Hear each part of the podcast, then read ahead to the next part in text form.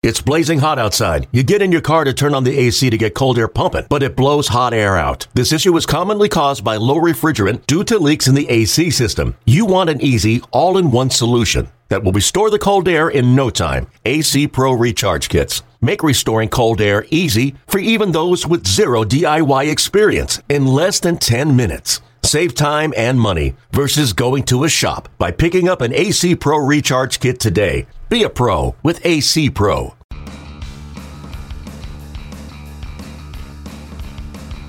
Hey everyone, welcome into another Pipeline podcast. Tim McMaster here, joined by Jim Callis and Jonathan Mayo of MLBPipeline.com. We are going to do a mock draft of sorts on the podcast this time. Not who the actual major league teams will select, but who Jonathan and Jim would select in the draft. We'll go through the first top 10 picks and see how that plays out. But some other stuff to cover as well. Who's on the rise? We love that word helium, and also what players are maybe fading now that we're getting to late April. Before we get to all that draft stuff, though, a bit of breaking news as we record this on Thursday afternoon. Luis Robert, the Cuban player, uh, just a teenager. And the next great, supposedly Cuban player coming into uh, Major League Baseball, and he has been cleared to sign with a major league club. And the timing is interesting because it means he's playing by the old rules and the old CBA, which means he could end up with a very large contract, but it also limits the number of teams that'll be able to get in on that. Um, I'll start with that. And, and Jonathan, you think I would think Robert is excited that this has happened as quickly as it had. If it happened later in the summer, suddenly the, the amount of money he would be able to sign for would be greatly decreased. Right, right. I mean, he still won't be able to sign, I guess, until May 20th. That's uh, per our very own Jesse Sanchez. Uh, but it is before you know things uh, change, uh, so he can uh, get a fairly large payday. I think there are a number of teams that are probably excited as well. Uh, you know, teams that would not be able to spend that you know the the money, and once the new system goes into effect. Uh, uh, the the bonus slots or the pools the teams have to play with are fairly rigid. Uh, you know, the, even if you traded for a whole bunch of international bonus money, I think uh, you can max out at around 10 million. Uh, now teams can go over. Teams that had already gone over can keep going over. Uh, you know, as has been the case, uh, which is why they changed the, the system. But uh, I think in terms of the parties involved, everyone's going to be very excited to uh, to to try to make this happen. Yeah, maybe the last great huge signing contract as far as international players, and that may help him even more because of that. Jim, what do we really know about this guy as far as a player? Um, most of the the position players we've seen come over from Cuba, they're toolsy guys, they're athletic, they can do a lot of things. Does he fit into that mold? He does. He does. I mean, he, I think he's the most exciting Cuban prospect since Yoan Moncada. Um, be curious to see how his bonus compares to the thirty-one and a half million dollar bonus and, and matching tax penalty Moncada got. But you know, they're you know he's he's taller. You know, they're, they're same age when they both came over. Robert is taller, not quite as as muscle bound as Moncada, but they both have huge bat speed. Moncada probably a little bit better hitter at the same point.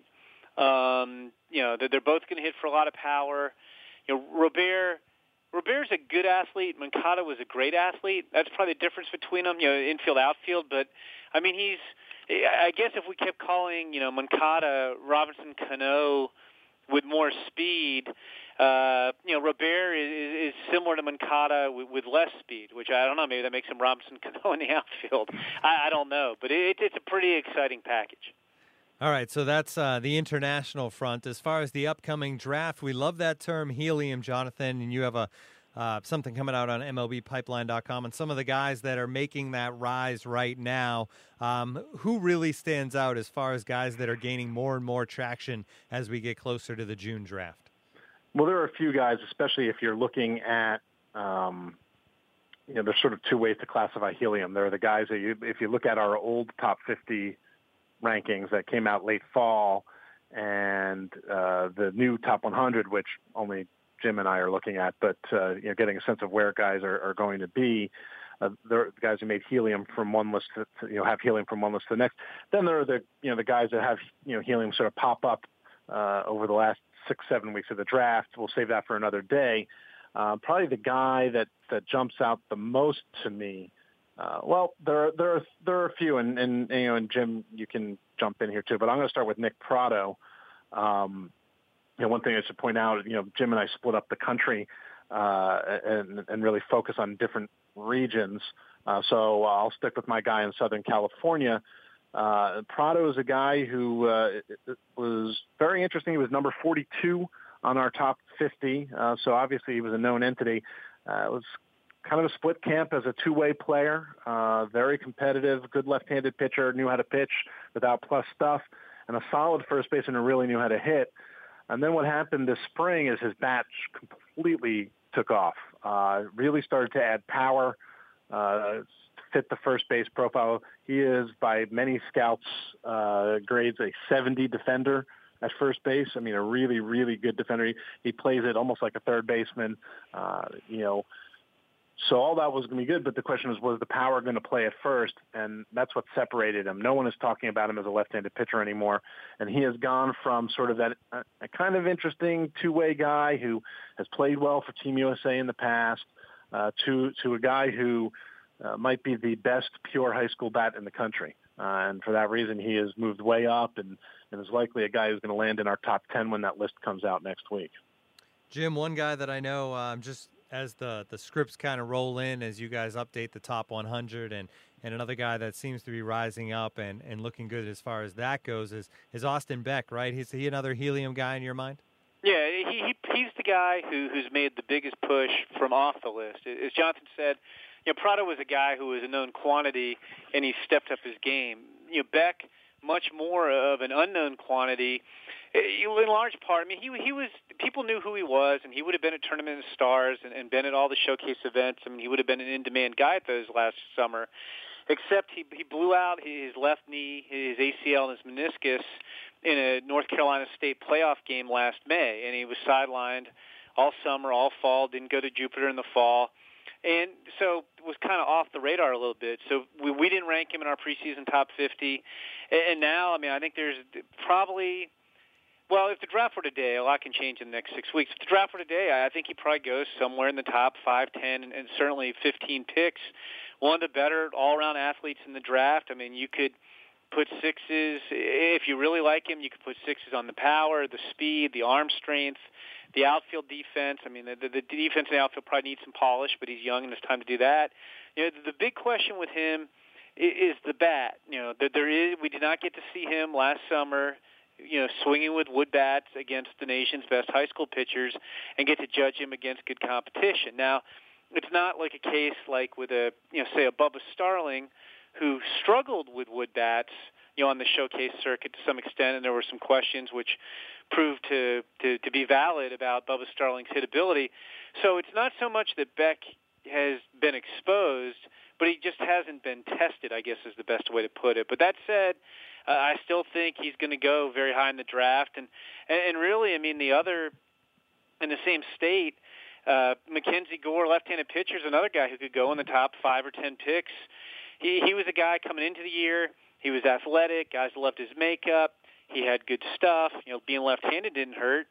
And all of a sudden, he's kicked it up another notch. You know, his fastball's probably jumped three or four miles an hour. I mean, he's throwing a lot of 92, 96 and holding the velo. His curve has improved a grade. I I had one scout who who gave him a seven or eight fastball, six curveball, six slider, six changeup, six control, and at least five command. Um, and so I think you're going to see, you know, these two North Carolina kids both go very high you know, Jonathan, you and I talked before the season. Sometimes uh, we we we look good because you know maybe we're fortunate, but I, I thought we were being aggressive. I heard good things about Gore in the fall, and I thought we might be a little bit over the top, putting him 28th. But I had such good information that we did that, and he's still going to go probably 20 picks higher than that. So right. really good year for those two guys in North Carolina it's uh, it's interesting because you know what happens sometimes with the with those guys, and and there's a little bit of uh, luck. You get really good information. Uh, they have great falls, and you, and you kind of put them up there, and then they come out and fall on their faces in the spring, or maybe they come out of the gate really hot in the spring, but they don't maintain it. Uh, Gore is definitely an example of a guy who kind of picked up where he left off the fall. The was not a an aberration at all, and has uh, continued to have an up arrow next to his name. How about the opposite, the anti-helium guys? I guess for for lack of a better term to put it, is there a guy that's really like you just said, uh, Jonathan? Uh, is there a guy that's really falling off? Jim, do you want to talk about uh, Seth Romero since he's uh, in, in your neck of yeah. the woods? And this is this is a case where it's not uh, not performance driven, uh, but uh, rather stuff off the field. Yeah, no, it's it's uh, Seth Romero, the Houston uh, left-hander. On our preseason list, uh, I think we I forget where we had him coming into the year, but in the in the 20s, and you know I think he had pitched himself into the top 10 picks in the in the draft. I mean he's he's been upper 90s with the fastball. He's he was in the best shape of his life. He had a plus slider. He had a plus changeup. He's left-handed. Uh, guys were really really enthused by how good he looked. I mean I, I talked to some you know Midwest cross checkers who, who thought he was the best guy in, their entire region. And unfortunately for him, a couple weeks ago on a road trip uh, in Florida, he got suspended for for violating team policies. It's unclear as to whether he's even going to be welcomed back to the team this spring. Uh, he's been suspended in the past for what were called conditioning issues, and he was not in good shape. But some are wondering if that was now for conditioning issues or something else. And you, you talk to area scouts who, who have some history with him going back to high school, and they say there were there were issues with Seth Romero going back to high school. So you have a case of a guy who's probably a top ten talent in this draft, and people are getting really scared of the makeup. Um, you know, so we'll see what happens. I, I talked to a team that thought he might even be available when they picked in the second round, and they probably wouldn't be interested if he was in the second round. Now, it's not going to be the case for 30 teams, and you know, there have been guys with shaky makeup who who've turned out to be good big leaguers, and you know, talent tends to win out at some point. So, but he's, I think Jonathan, he's got to be right now the biggest wild card in terms of first round talent of just not knowing. I have no idea where that guy. If you gave me like a five pick range to pinpoint where he'd go, I, I wouldn't feel very confident of being able to tell you where that was. I mean, my guess would be if it was a five pick range, I would guess 21 to 25, but uh, you know, it's a total wild card situation. I, I think whatever five pick range you picked, I would wager that it would come outside that five pick range. Wow, I mean, no it's just because I think it's really it, it is really uh, no, and that's not uh, uh, belittling. a shot at me. You- I think that was a You're shot. not it's not a shot at all. So you'll know when it's a shot. Trust me. Um, no, I just think it's it is so hard because there are going to be teams that will be like, no, I won't. I mean, I, I'm not going to touch you know those issues at all because uh, the potential for it to continue and to completely sabotage a career too much. And then there are the teams, you know, as Jim said, that don't don't really care uh, and, uh, about that sort of thing, and it's just going to have to be, you know, the, the right Boy, my dogs are angry now. Yes, they're very angry that I took a perceived shot at you. Um, but uh, you know, uh, it'll have to be the right team at the right time. Whether or not you know uh, he's willing to uh, maybe cut a deal because of what's happened, we'll have to sort of wait and see. Never know what's going to happen here on the Pipeline Podcast. We get some, some I, think, I think extra, somebody was like dropping mail off at my front door, and the the dogs are outraged now.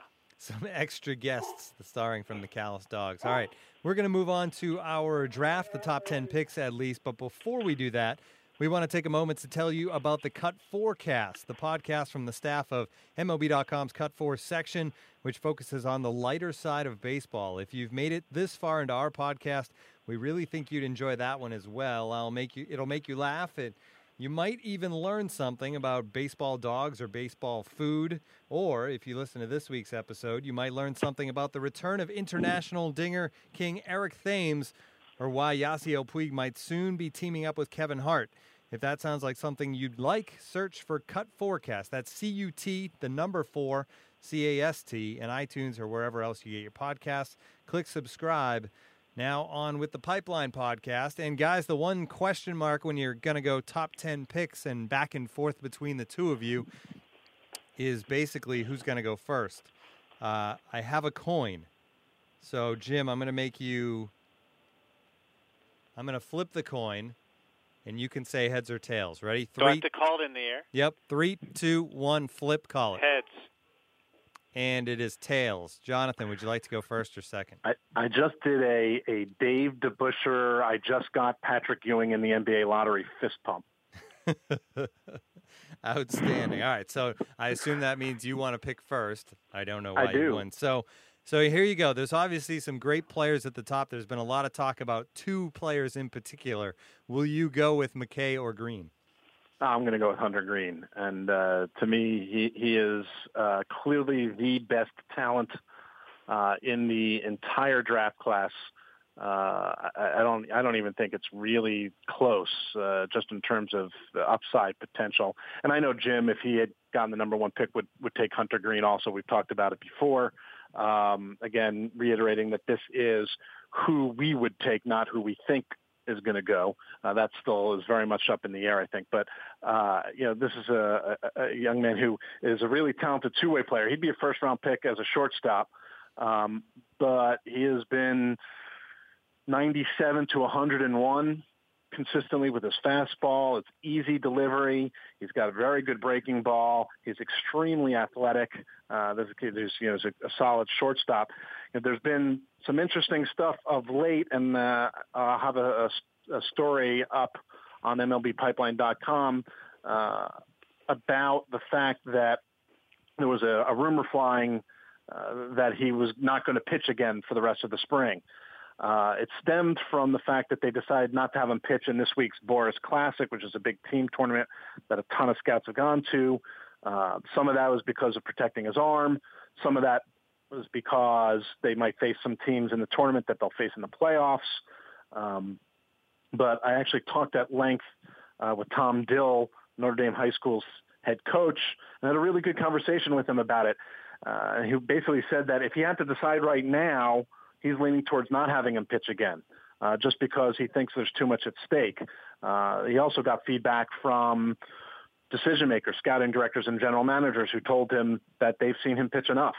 Uh, they don't need to see him again to to make a decision at or near the top of the draft. So, uh, you know, it sounds if I if I were to guess, he may not pitch again. Uh, Coach Dill said he may revisit it a little bit uh, as they get closer to the playoffs in about three and a half weeks. Uh, he's going to continue to throw bullpens to keep his arm fresh, and so teams can come watch his bullpens if they so choose. Uh, but uh, as of right now, he, he's there are no immediate plans for him to to pitch again, which is which is interesting. But uh, I think actually maybe not a bad decision. Uh, as Coach Dill pointed out, he goes, you look at the 17 or 18 year olds who throw that hard and it's not a good history. Uh, he plays in the same league and saw Lucas Giolito go down and then need Tommy John surgery. So he's using some of those experiences to to try to inform his decisions uh, to help ensure Hunter Hunter Greene stay healthy. And then there's also, I mean, I'm sure you've heard this too, Jonathan, because you've talked to more teams out west or, or people who are scouting out west than I have. But I mean, there's also some thought that that this might be somewhat of a concentrated effort, not by the head coach, to perhaps make Hunter Greene drop number three to the Padres. That that rumor has been making the rounds for a little bit too. Yeah, I just read about that today. Actually, yeah, and the fact that he's I, trying you know, to. I mean, I, I, I assume that you know that there's always that possibility of some jockeying. Um, but if that's the case, then their coach uh, play, you know, pulled off being earnest uh, a lot better than than most could. He said basically that the family has trusted him to to make the decisions in terms of when to use him and when not to use him. Uh, and he is erring on the side of caution because he doesn't want to be the guy to send him out and have him get hurt in you know in a meaningless game. Uh, not that the playoffs are meaningless, but he means you know between now and and then. Uh, and that he feels there's a greater responsibility than just trying to, to win a high school game. Uh, so none of that speaks to this motive to push him down so he can stay on the West Coast, but I'm sure that would be an added benefit. All right, so number one, Hunter Greene goes to the Fighting Mayos. Callis, who goes number two if you were picking? Well, I'm going to tell and Jonathan's right. I would have taken Hunter Greene number one. And, and I'll just throw in that I don't necessarily think it's a bad decision. I mean, what Jonathan was saying, I, I do feel like, I mean, teams have seen a lot of Hunter Greene going back to last summer, and they've seen him consistently great. And I, I don't know what more you need to um, what more you need to see from him, to be honest. And it's kind of like the college football players sitting out bowl games to protect themselves. Uh, yeah, I mean, you know, you'd like to win the state playoffs, but Hunter Greene's probably looking at a, a six million dollar plus bonus. That you know, look what happened to Brady Aiken when you know he didn't even get hurt on the field, but you know, if something goes wrong, you, you could lose a lot of money. But so anyway, well, let me let me hold on. Let me jump in with something real quick about that because he added something that I didn't even put in the story.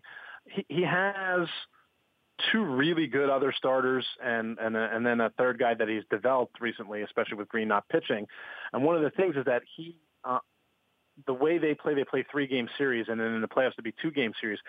He won't play Greene at shortstop the day before he pitches or the day after he pitches. He only DHs. So you could make the argument that they have as good a chance to win a state championship with him not pitching. Now, obviously, you'd love to have him on the mound, but that's without him playing shortstop.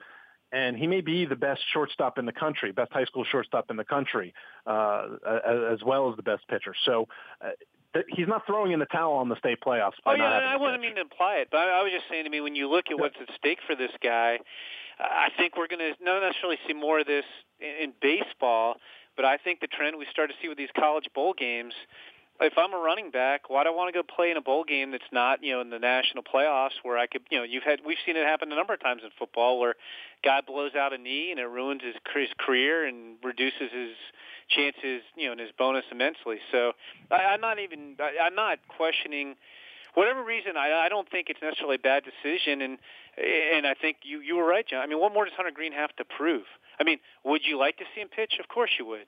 But like, what more does Hunter Greene really have to prove to people? Like, if I'm the Twins or the Fighting Mayos picking number one, I'm sure I've seen plenty of Hunter Greene. What more do I? What more do I really need to see to make a decision that I haven't seen already? But so so getting to my pick, picking at two, I will take Brendan McKay, which of course begs the question: which what am I drafting him as? The the Louisville two-way star.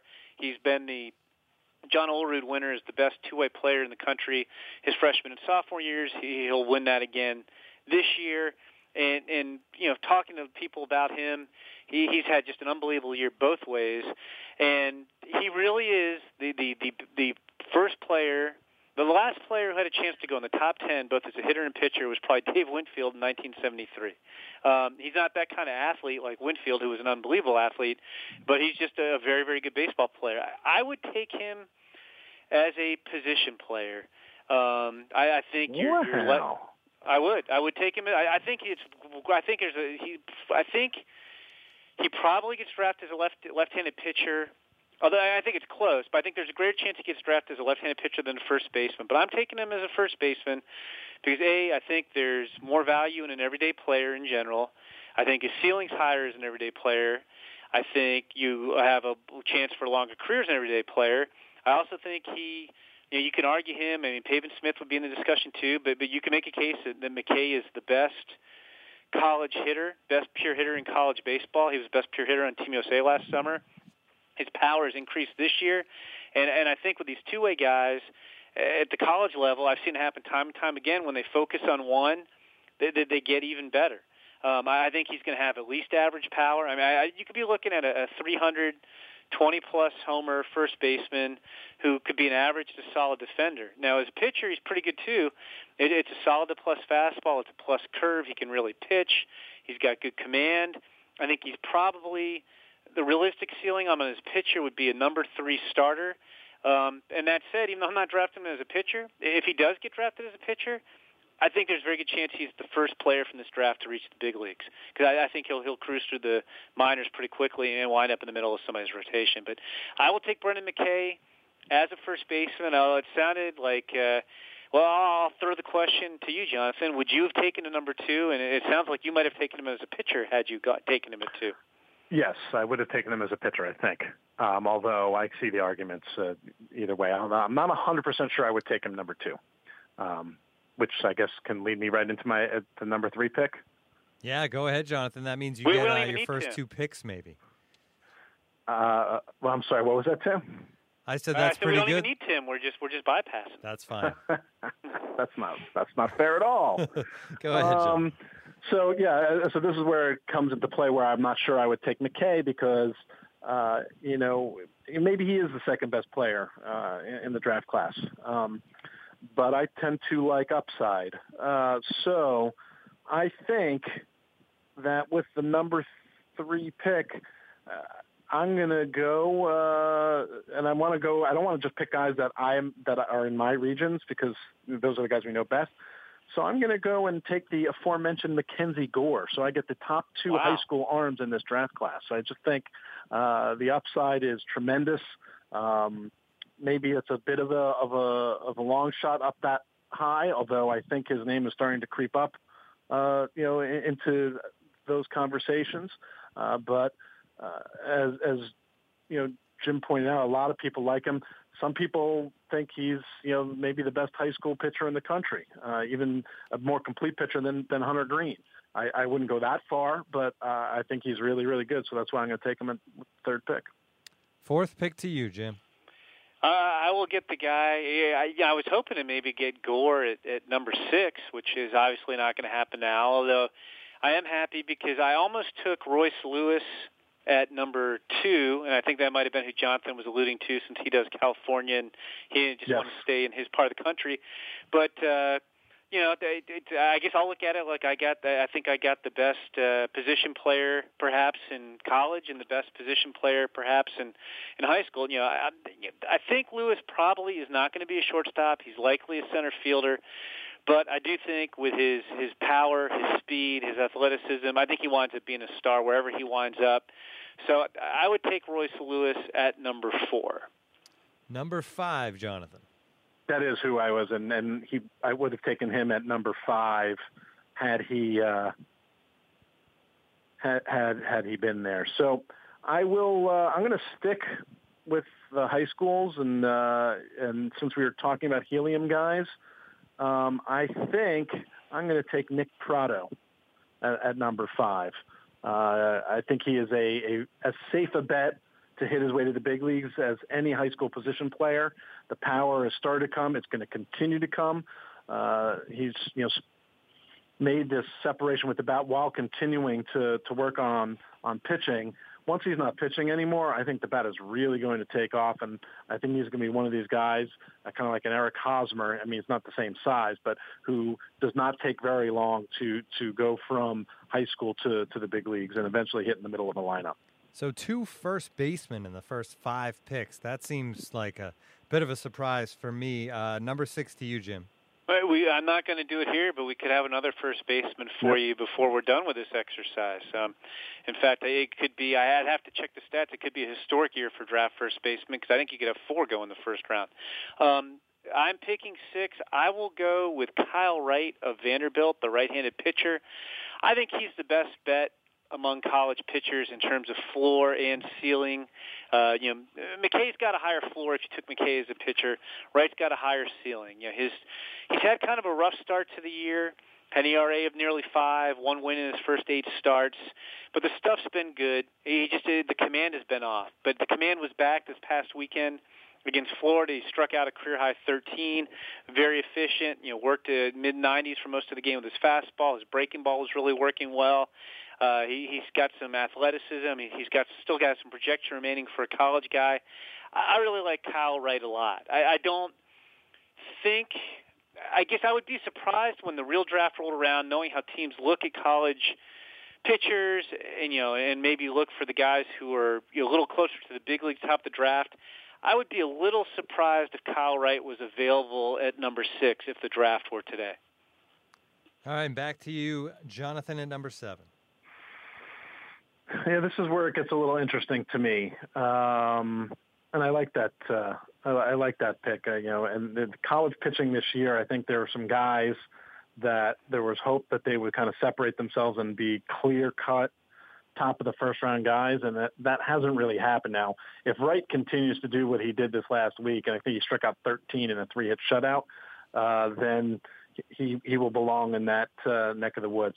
I'm going to roll the dice a little bit and I'm going to go with North Carolina righty J.B. Bukauskas.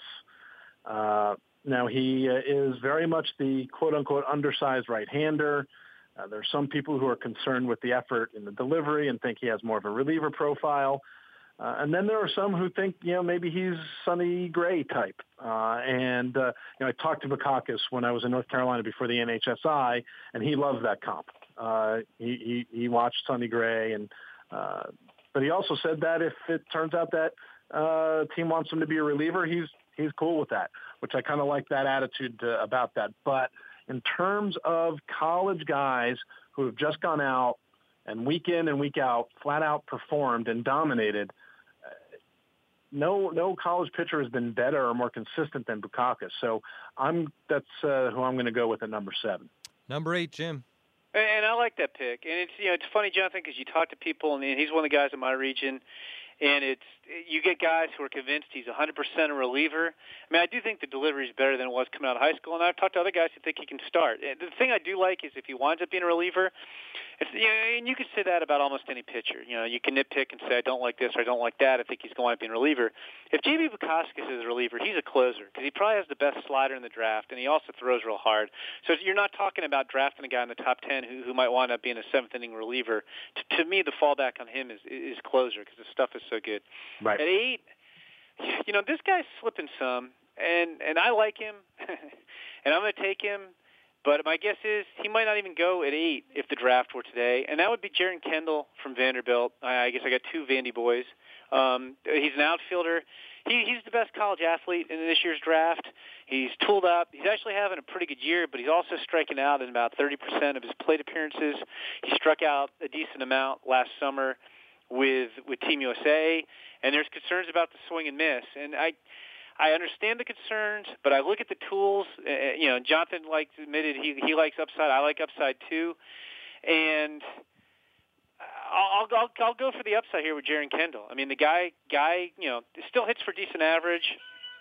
And there goes my phone. So it's like a busy day here in the Callis household. But uh, uh, you know, he hits for average. He, he's shown power. He's well well above average runner. He can play good center field uh, I like Jeren Kendall, so I'm taking him at eight. Before the season, I would have thought that was a steal if I got him at eight in the draft. But teams are, are kind of cooling on him, and I don't think he necessarily would go that high if we were picking today. All right, final picks of this exercise, Jonathan.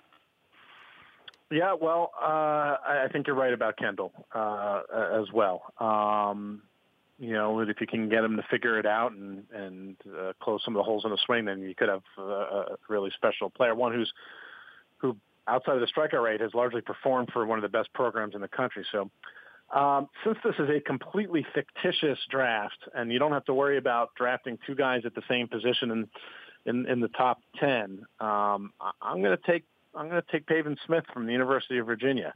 Uh, that is the other first baseman that Jim was alluding to that could go uh, in the in the first round. Uh, he is, uh, according to many evaluators, the the best pure hitter among college set. He hits for average. Uh, there is more than enough power in there. University of Virginia is a really tough place to hit the ball out, but he's got double-digit homers this year. You know, which is not something that happens all that often. Ryan Zimmerman didn't hit a lot of homers when he was at Virginia, for instance. Uh, so uh, I think once he goes to the pro game, uh, his, his offensive skill set is going to translate really well. Now, you know, there's the caveat in that he is really a first baseman only. He's played a little left field. I guess you could run him out there, but it wouldn't be very good. Uh, but I think it's not going to matter because I think the profile will work really well at first, and I think he is one of those advanced college bats that could move uh, pretty quickly uh, up an organizational ladder. And with the final pick, Jim, who do you have? A little torn here because part of me wants to go with a high school pitcher like uh, DL Hall from Georgia, a lefty, or Shane Baz, a right-hander from Texas. But I'm going to take Alex Faedo from Florida, who come into the year. I think, and I would have to look, but Jonathan, I think when we did our kind of wild ass guess mock drafts back in December, where it was based more on guessing than any information, I think I had Faedo going number one to the Twins. Um, he hasn't been as sharp this year as he's been in the past. He's coming off arthroscopic surgery on both knees. But I think to get him at 10 would be a good value. I, I like the arm. Uh, he was the best pitcher on a loaded Florida staff last year, and I think he just hasn't been quite a 100%. You know, we know he's but he's he hasn't been bad, but we know he's better than this. So I'll take him at 10 and feel like I'm getting a little bit of a steal because there was no way he was going to go number 10 when this year began. There it is, your locks for the first 10 picks of the Major League Baseball draft. Just kidding. That's who Jonathan and Jim would take if they were in charge and, and just could take whoever they wanted. Obviously, uh, the teams will probably pick differently, but I'll keep a note of this to see, and we can compare uh, when we all get together for rounds three through five and three through 10 uh, on day two of the draft. But uh, that's going to do it for this edition of the Pipeline Podcast. For Jonathan Mayo and Jim Callis, I'm Tim McMaster. Tune in again next time.